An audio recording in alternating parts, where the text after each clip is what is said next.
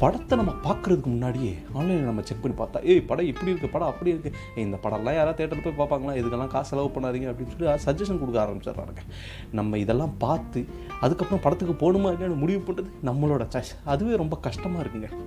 நான் ரெடி பற்றி பேசுகிறேன் generally for general audience ready பற்றி இப்போ Spotify Jio Saavn Gaana Amazon music அப்புறம் ரேடியோ பப்ளிக் இருக்குது உங்களுக்கு இந்த பாட்காஸ்ட் பிடிச்சிருந்துச்சுன்னா ஃபாலோ பண்ணுங்கள் எபிசோட்குள்ளே போலாமா?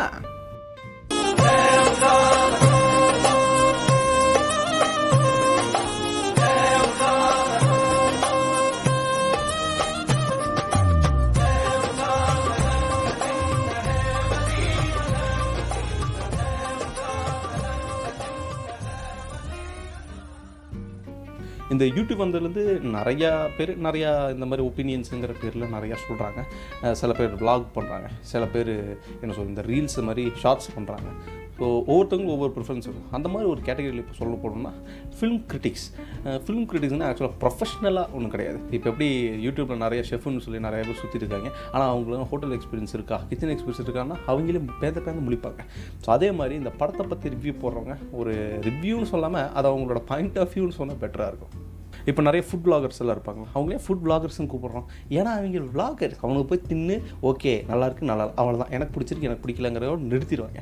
இந்த பெரிய ஃபுட் கிரிட்டிக் அப்படின்லாம் அவங்க சேனலை அவங்களே அவங்க க்ளைம் பண்ணிக்க மாட்டாங்க கரெக்டாக ஏன்னா ஒரு விஷயத்தை வந்து கிரிட்டிக்கலாக அனலைஸ் பண்ணணும் அந்த ஃபீல்டில் நமக்கு எக்ஸ்பீரியன்ஸ் இருக்கணும் ஆளுங்களை தெரிஞ்சுக்கணும் நம்ம வேறு வெரைட்டிஸான ஃபுட்ஸை வந்து ஃபுட்டு இல்லை சினிமாவாக இருக்கட்டுமே.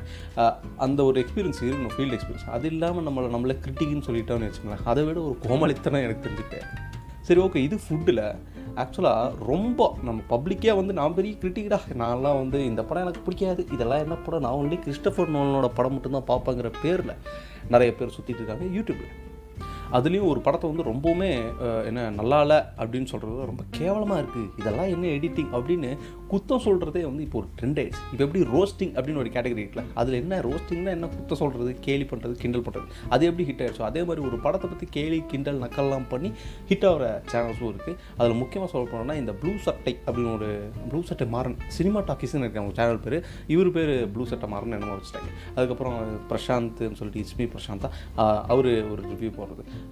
ஸோ இதில் ஜென்யூனான ரிவ்யூ எனக்கு ரிவ்யூனால என்னென்னு புரியல. நீங்கள் படத்தை எதுக்கு ரிவ்யூனா எனக்கு புரியல. அது என்ன வார்த்தை இது ரிவ்யூ மறுபடியும் அந்த படத்தை பார்த்துட்டு அதோட உங்களோட வியூ சொல்கிறீங்களா என்னடா சொல்ல வரீங்க? இது வந்து நான் ரொம்ப நாளாக யோசிச்சுட்டு இருந்தேன். எப்படி என எனக்கே தெரியாமல் ஏதோ ஒரு படம் பார்க்கணுன்னு பிளான் பண்ணால் அந்த படத்தோட ப்ரோமோ வருது. ப்ரோமோக்கு கீழேயே இவங்க பண்ண ரிவ்யூஸ் எல்லாம் வருது.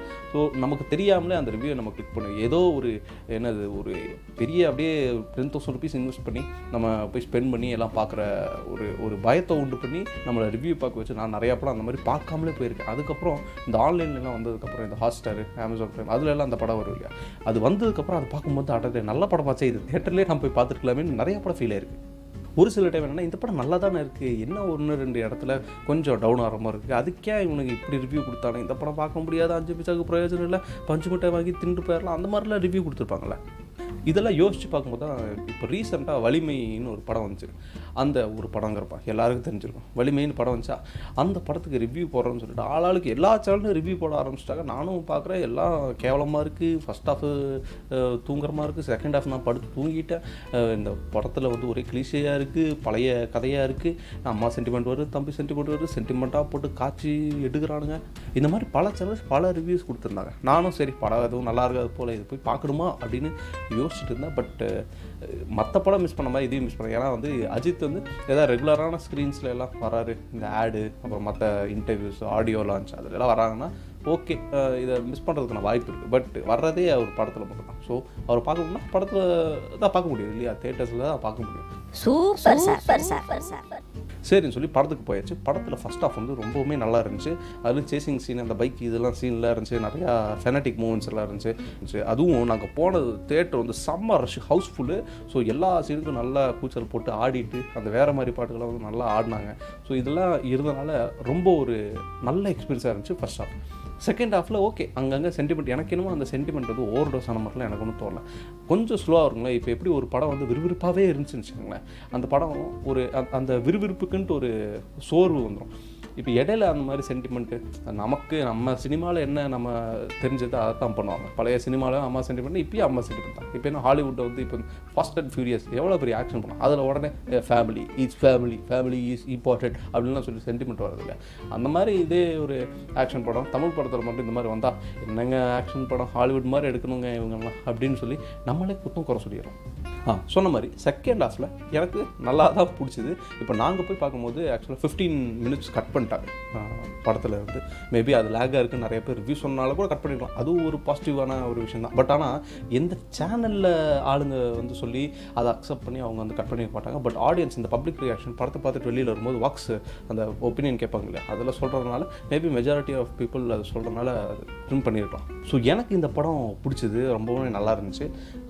கொஞ்சம் வித்தியாசமான ஆக்ஷன் சீன்ஸு நிறையா சேசிங் சீன்ஸு அந்த மாதிரி நிறையா விஷயங்கள் இருந்துச்சு. அதுக்கப்புறம் ஒரு சில ஓ- யாரோ யார் ரிவ்யூ பண்ணதுன்னு தெரில ஏதோ இந்த கார்ப்பரேஷன் கார்ப்பரேஷன் கமிஷனர் ஆஃபீஸெல்லாம் ரொம்ப இமேஜினே பண்ண முடியாது இல்லைங்க. இப்படியெல்லாம் நம்ம சென்னையில் இருக்குமா அப்படின்னு நிறைய பேர் ரிவ்யூ சொல்லியிருந்தாங்க. எனக்கு என்ன டவுட்னா இவங்க கமிஷனர் ஆஃபீஸ் போயிருக்காங்களா? உள்ளே வந்து அந்த படத்தில் ஏதோ நியூ மாடர்ன் கண்ட்ரோல் ரூம் அப்படின்னு சொல்லிட்டு தான் அதை காமிக்கிறாங்க. அதாவது ஃப்யூச்சரை வந்து இப்படி இருக்கலாம் அப்படின்னு ஒரு யோசிச்சு அந்த கான்செப்ட் எடுத்துக்கலாம். அதுக்குள்ளே இவங்க கமிஷன் ஆஃபீஸ்க்குள்ளே எல்லாம் இப்படி இருக்கமாங்க? என்னங்க யாருங்க இவ்வளோ பேர் வேலை பார்ப்பாங்களா? இந்த கண்ட்ரோல் ரூம் எல்லாம்? அப்படின்னு கேட்டு அது ஒரு ரிவ்யூவாக போட்டிருக்காங்க.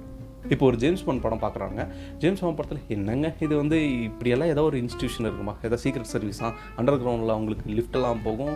உள்ளே வந்து கார்ஸ்லாம் வச்சுருப்பாங்க. ஒரு காரில் மிஷின் கன்று அது இதெல்லாம் வச்சுருக்காங்கன்னு சொல்லி யாராவது லாஜிக்கலாக யோசிப்பாங்க கிடையாது. ஏன்னா அது இங்கிலீஷ் படம். இங்கிலீஷ் படம்னா அவனுக்கு என்ன பண்ணாலும் என்னப்பா சூப்பராக எடுத்திருக்காங்க? ஹாலிவுட்னா சூப்பர் அப்படிங்கிறது. ஆனால் அதுவே நம்ம தமிழ் படத்தில் இல்லை ரீஜனல் லாங்குவேஜ் படத்தில் எல்லாம் ட்ரை பண்ணால் இதை என்னடா அது மொக்க பண்ணி வச்சுருக்காங்க மாதிரி இருக்கும். அதுலேயும் இது ஹாலிவுட்டு இந்தியன் வேறு கம்பேர் பண்ணுவாங்க கேட்டா அதோட பட்ஜெட் என்ன? அதோட மார்க்கெட் வேறு.